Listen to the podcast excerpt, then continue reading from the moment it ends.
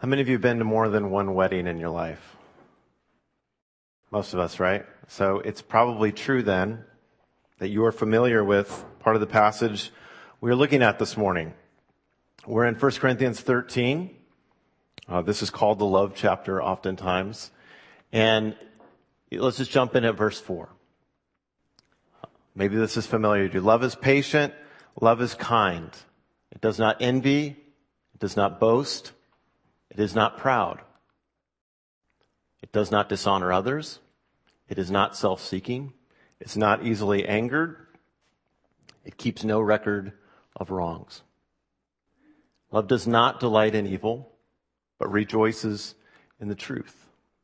It always protects, always hopes, always perseveres. And if you read on, you see that verse 8 begins with, love never fails. Perhaps some translations say never ends. It's easy to see, isn't it, why this passage is so loved. It's, it's got a poetic nature to it. It's got a beauty to it. Uh, Paul describes the very character of love. There's 15 verbs here.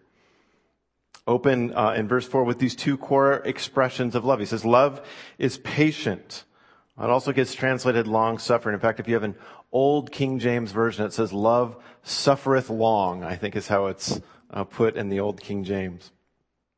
It's this idea that that the nature of love has this forbearance about it, that it's, it's patient, it's waiting. Uh, the idea is in difficulty and also with difficult people, right? Patience has an air of endurance to it. Love is patient. It's this idea of suffering for the sake of others. And it's not something that just happens, does it? it takes intentionality. So love is patient and love is also kind. Now kind is the idea of showing mercy. It isn't a description of a feeling or romantic words, but it's this dynamic and intentional way of action towards other people with their goodness in mind. Goodness often they don't deserve. Kindness, I would say, is doing good for the sake of another person who doesn't deserve it. That's kindness. Love is kind. And if, if you notice, that opening of verse 4 is really describing God's love. It's describing God's nature, that God is patient, that God is kind.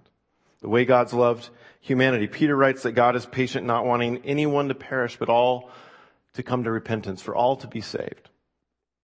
God holds back divine wrath towards the sin of humanity. There's patience, and God's kindness is shown in innumerable ways through mercy, through provision, through goodness. There's a reason this is a loved passage, this picture of love. But this morning I want us to dig a bit deeper into what Paul has written here in chapter 13. I want to ask the question of why has he written this and why here? And what does that mean for us practically? So again, Paul writes love is patient and love is kind, but then we get this long list of things love isn't. Right? Love isn't envious. Love isn't boastful. Love isn't proud. Love doesn't dishonor others. Love is not self-seeking. Love is not easily angered and love keeps no record of wrongs, which by the way is pretty hard to do, isn't it? Love does not delight in evil. These are all things love isn't. In fact, there's a number more isn'ts than is's, if you will, in this description of love. So I, you know, I raise the question, why? Why would he focus on that rather than what it is? Why the contrast? Why the focus on the isn'ts? I would begin by saying this, uh, and I hope this doesn't ruin any, anyone's wedding memories, but Paul was not writing a sermon for a wedding when he wrote this.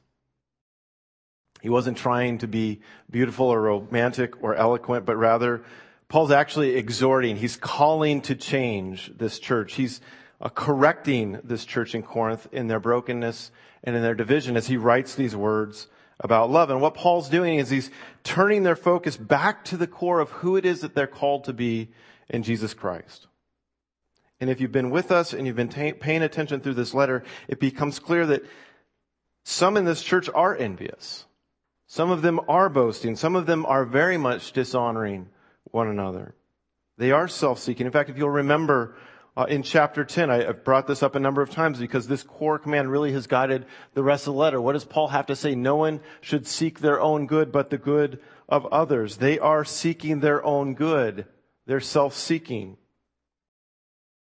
If you'll remember, when Paul wrote this, it's in response to this reality that from their view, they they said, we have the right to do anything. We have the right to do what we want. But Paul has to remind them, yes, but not everything's beneficial and not everything's constructive. And then he gives this idea. Start seeking the good of others instead of yourself. They were self-seeking.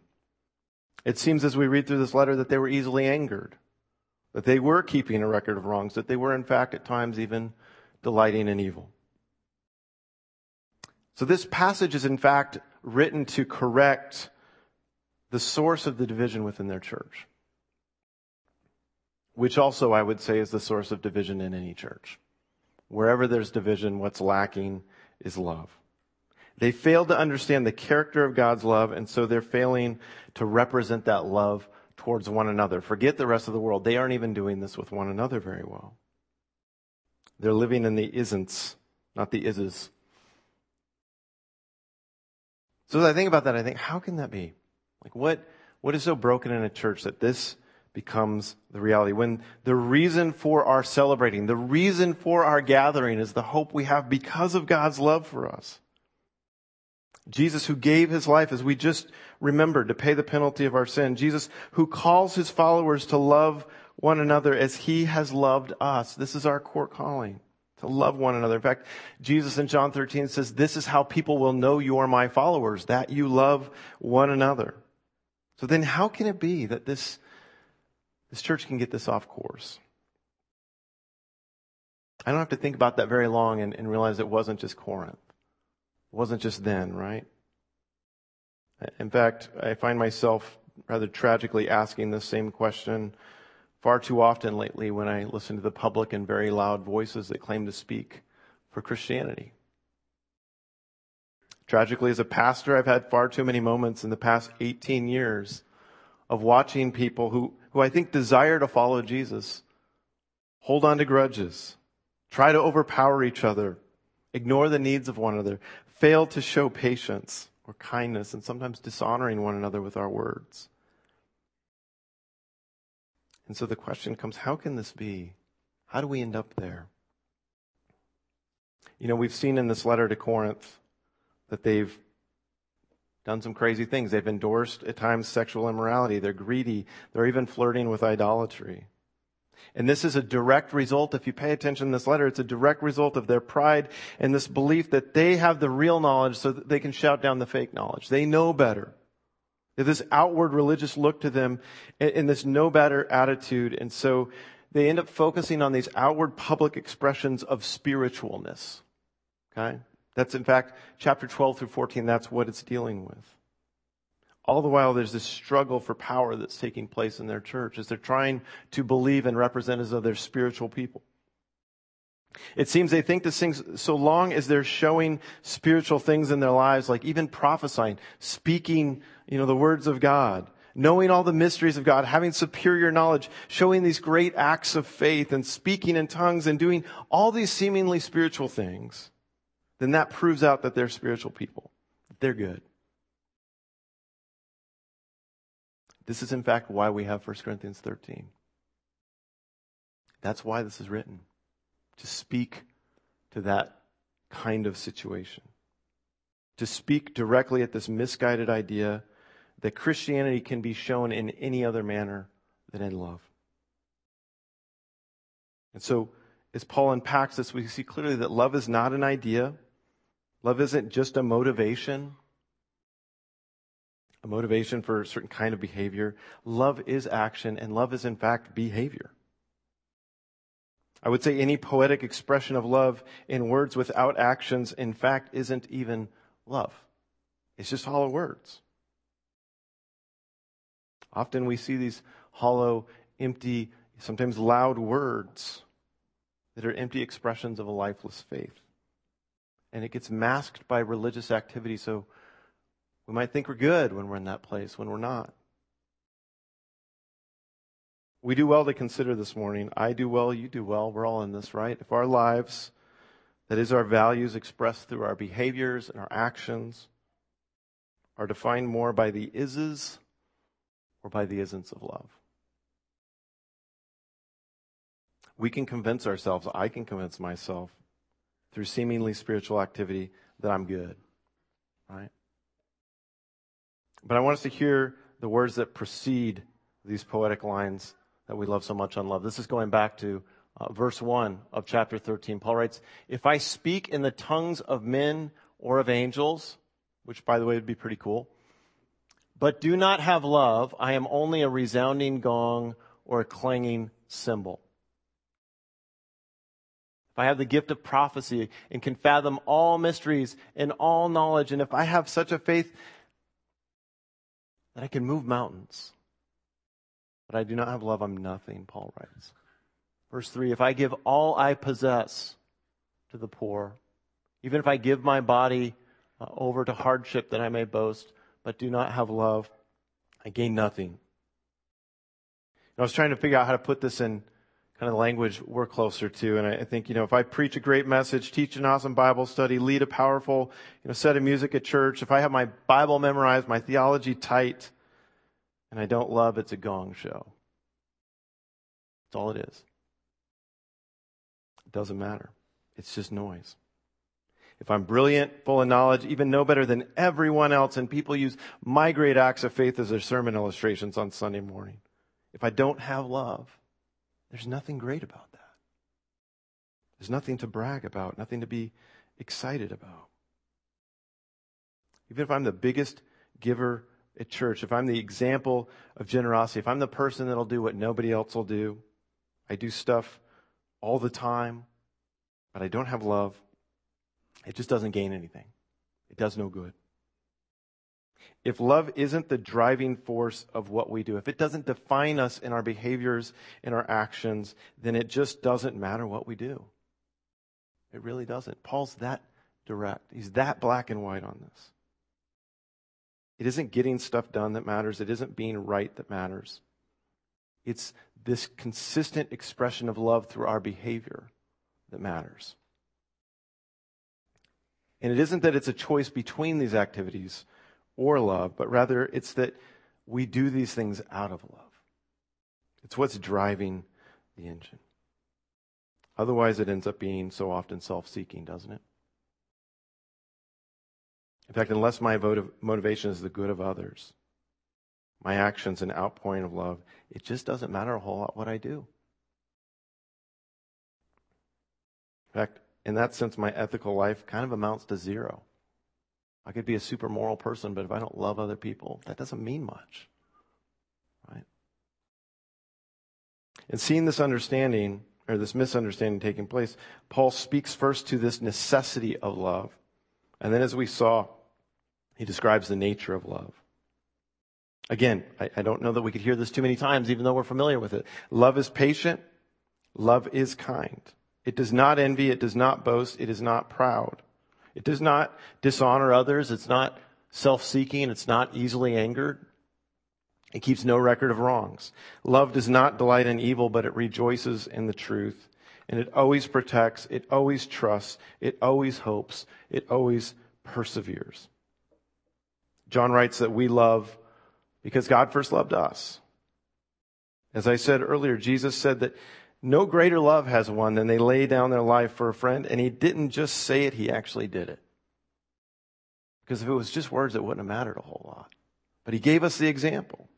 In John 13, verse 34 and 35, again, we may be familiar with this, but Jesus has just blown his disciples' minds by taking this very humble role of a servant and washing their feet, which, by the way, I think is kind of gross. And then he says this.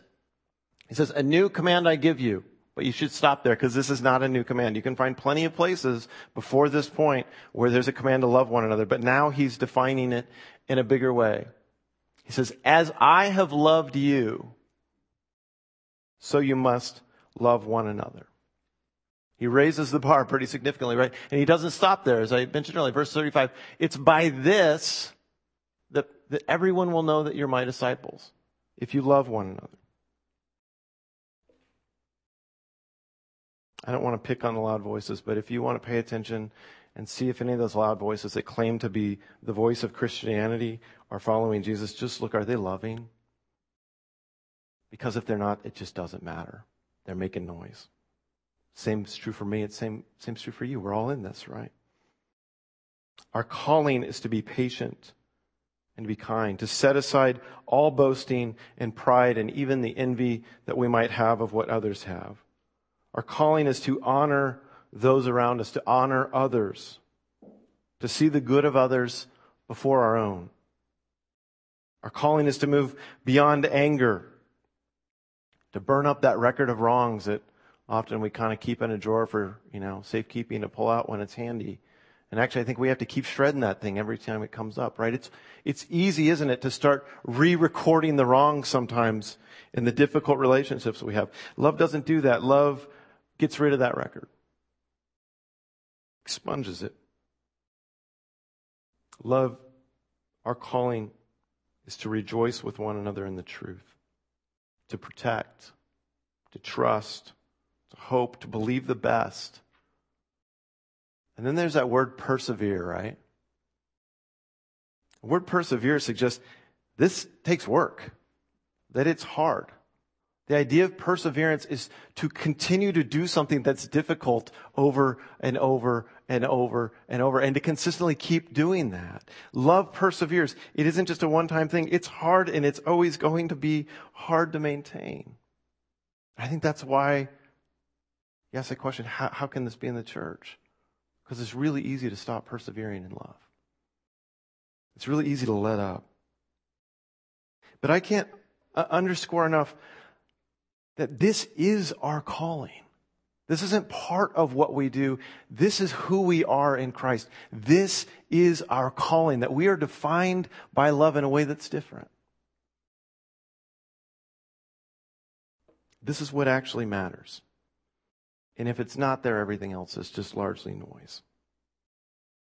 On that note, we, we likely Im- miss the impact. If we go back to verse 1, uh, Uh, when Paul writes, If I speak in the tongues of men or of angels, but do not have love, I'm only a resounding gong or a clanging cymbal. By the way, a, a large aspect of what's being addressed in chapters 12 through 14 is an issue around this idea of speaking in tongues, which, you know, sometimes for us is kind of hard to unpack. I would say this, it's really easy to understand why that would be a big deal. If you go back, what, how did the church start? What was the first obvious massive expression of the Spirit at work in the followers of Christ. They spoke in tongues. And so you can understand this would be something a church would hold on to in those early days that this is what identifies us as actually spiritual people. It was a big deal to them.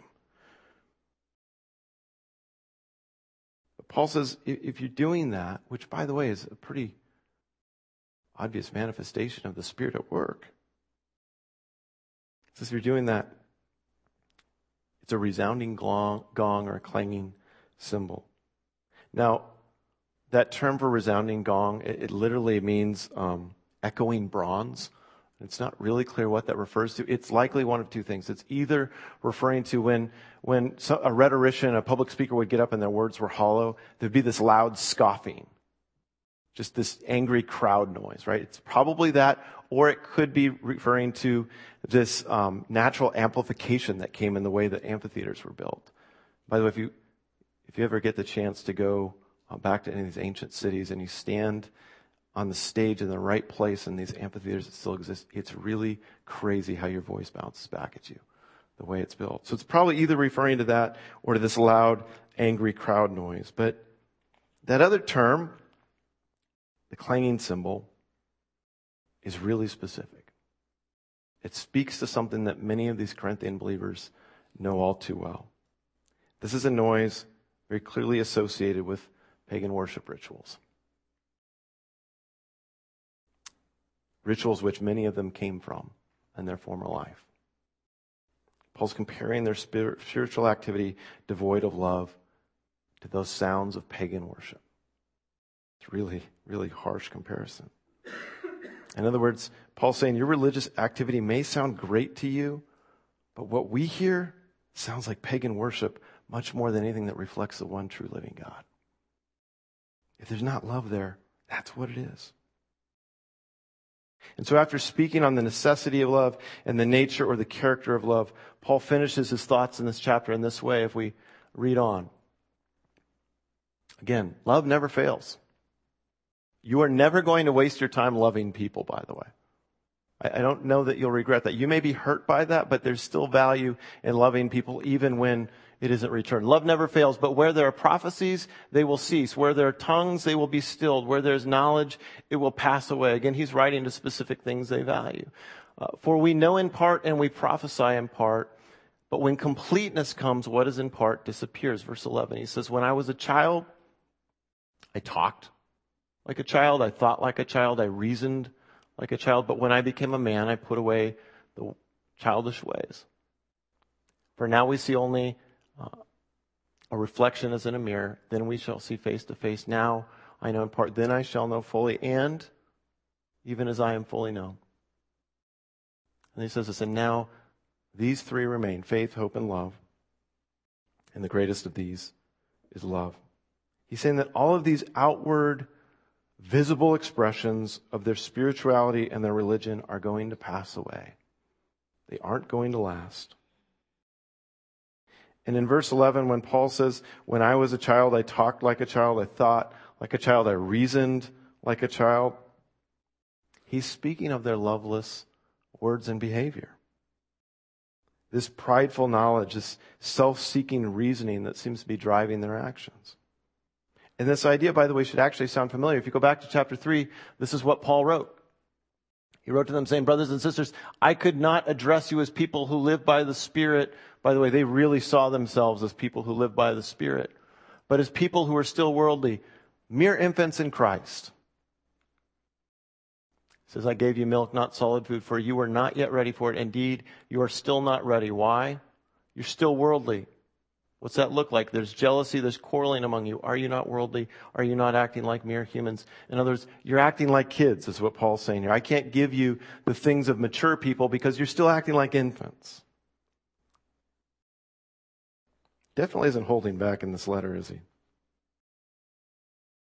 In spiritual terms, this is what it looks like to talk as a child, to think as a child, to reason as a child, is to live in this way that thinks maybe I'm something big because I did something, or, or to mistreat people and to miss this core calling we have in Christ, which is to love those around us. And Paul says that when we get mature, those things are left behind. At some point, we grow up in love. And it causes us to think different, to talk different, to behave differently. And what does he say remains? It's not our great accomplishments, it's not our words, it's faith, it's hope, and it's love. And he says, but the greatest of these is love. The best, the one thing that matters most. To call it the most excellent way is love.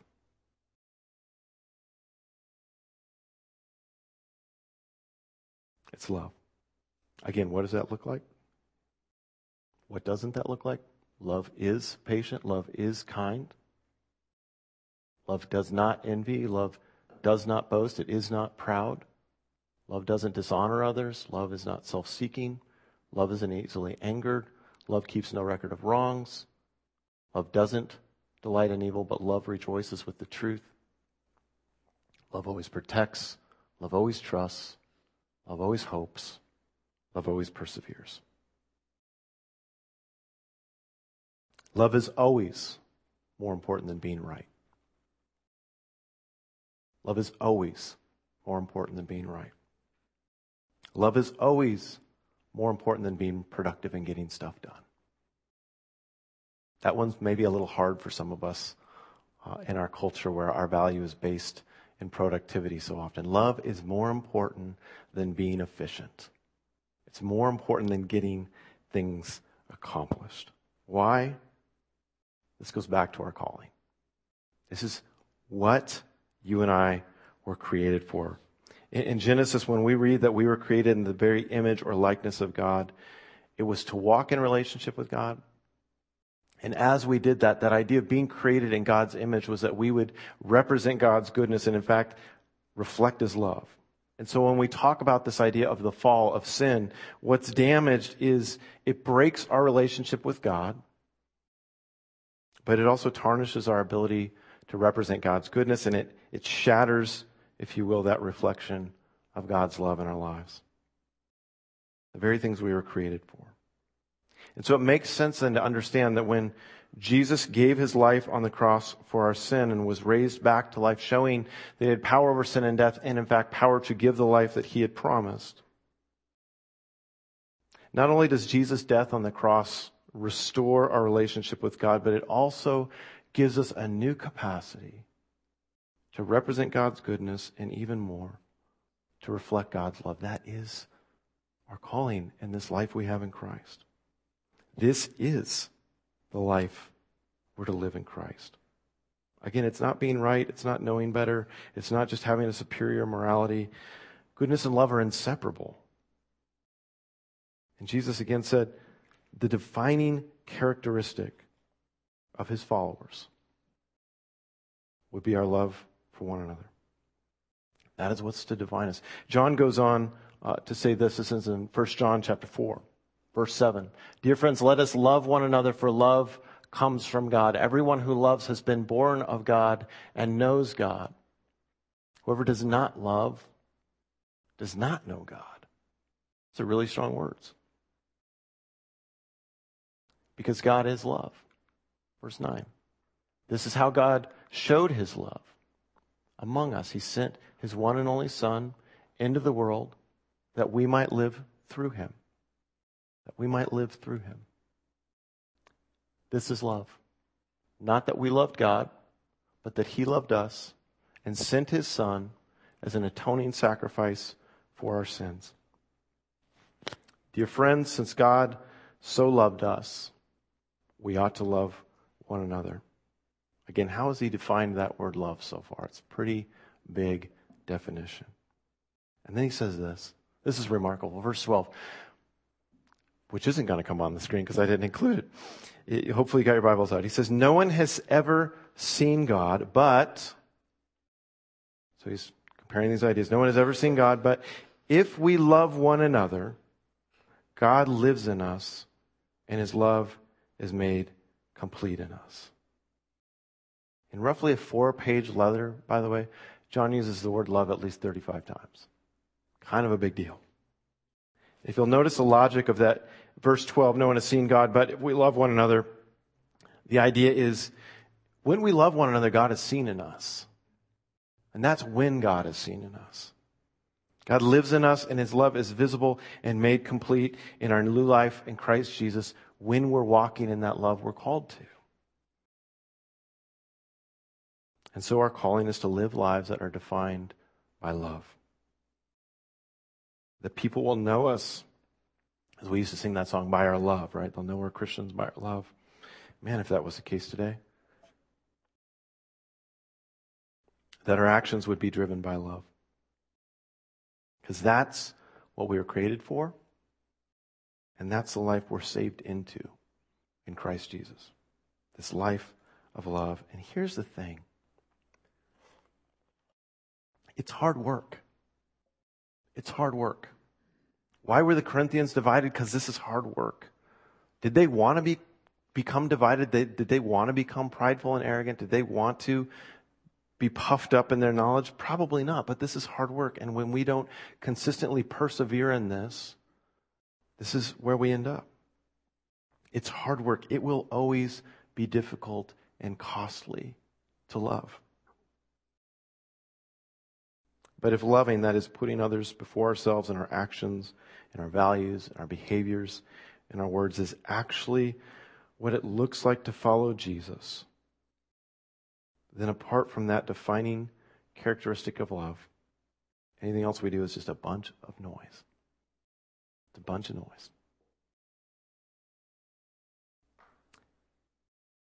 Our high calling is this radical love that's long suffering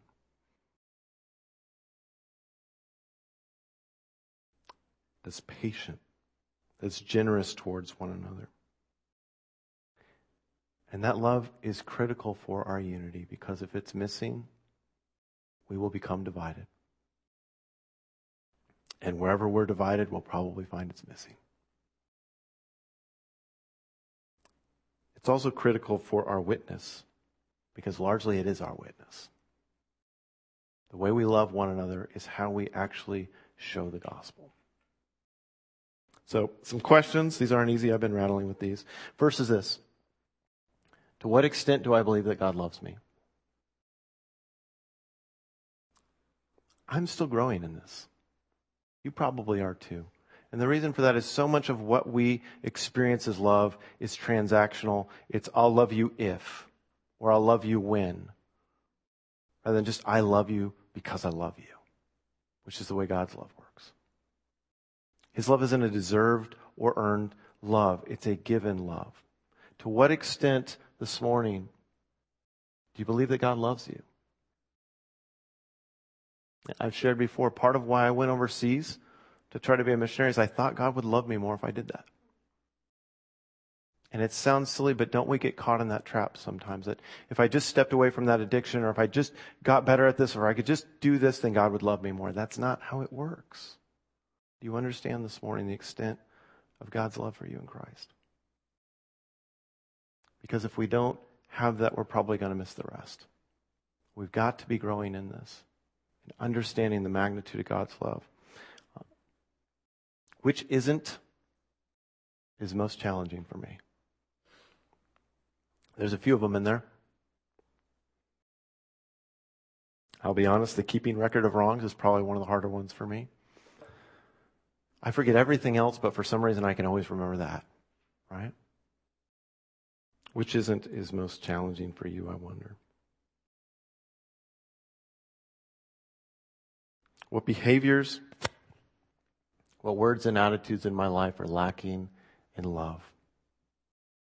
We got to address these, friends. Because those are distracting noise that pull us away from what actually matters.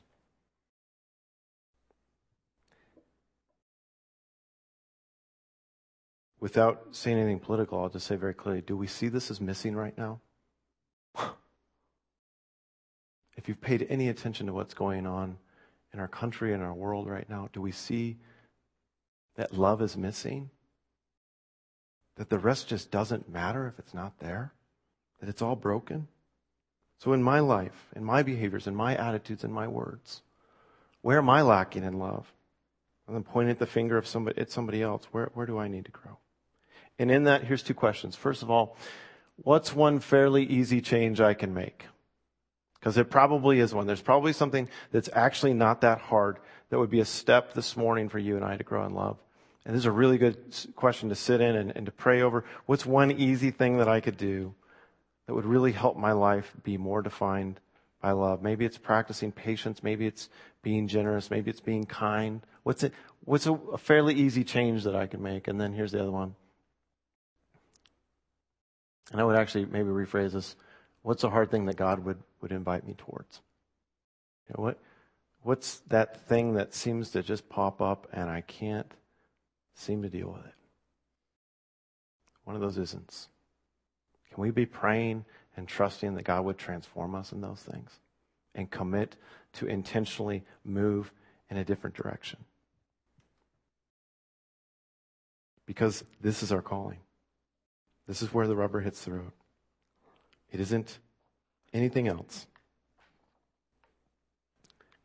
Close with some words on the screen that you probably know. This is our definition.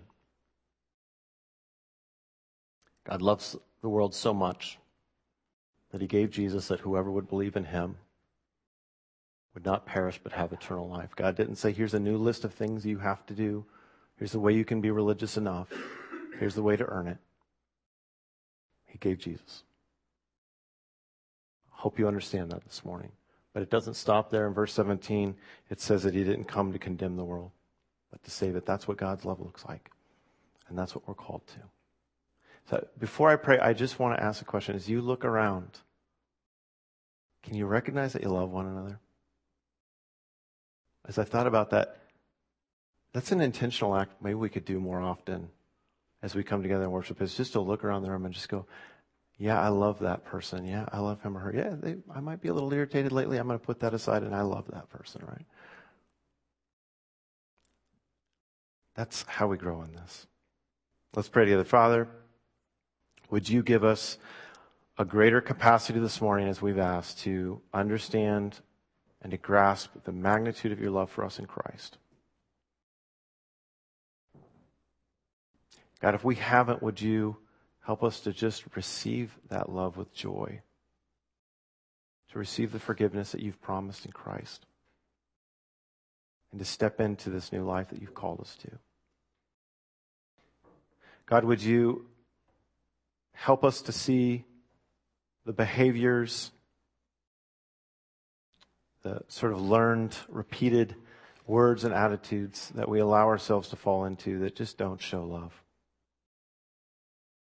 Would you help us to see those and would you give us the obedience, the wisdom to start moving away from those things? Not because we want to be better people, but because we want to represent you. And we want to love one another more fully. I would ask that you would continue to transform us into a group of people that truly are defined by our love for one another. Would you continue to show us what that looks like, what that means, how we get there? Again, that we may reflect your love as a group of people following Jesus, that may, we may be easily identifiable as followers of Jesus because of the way we love one another. We ask your Spirit to be at work in us in this manner. And it's in Jesus' name we pray. Amen.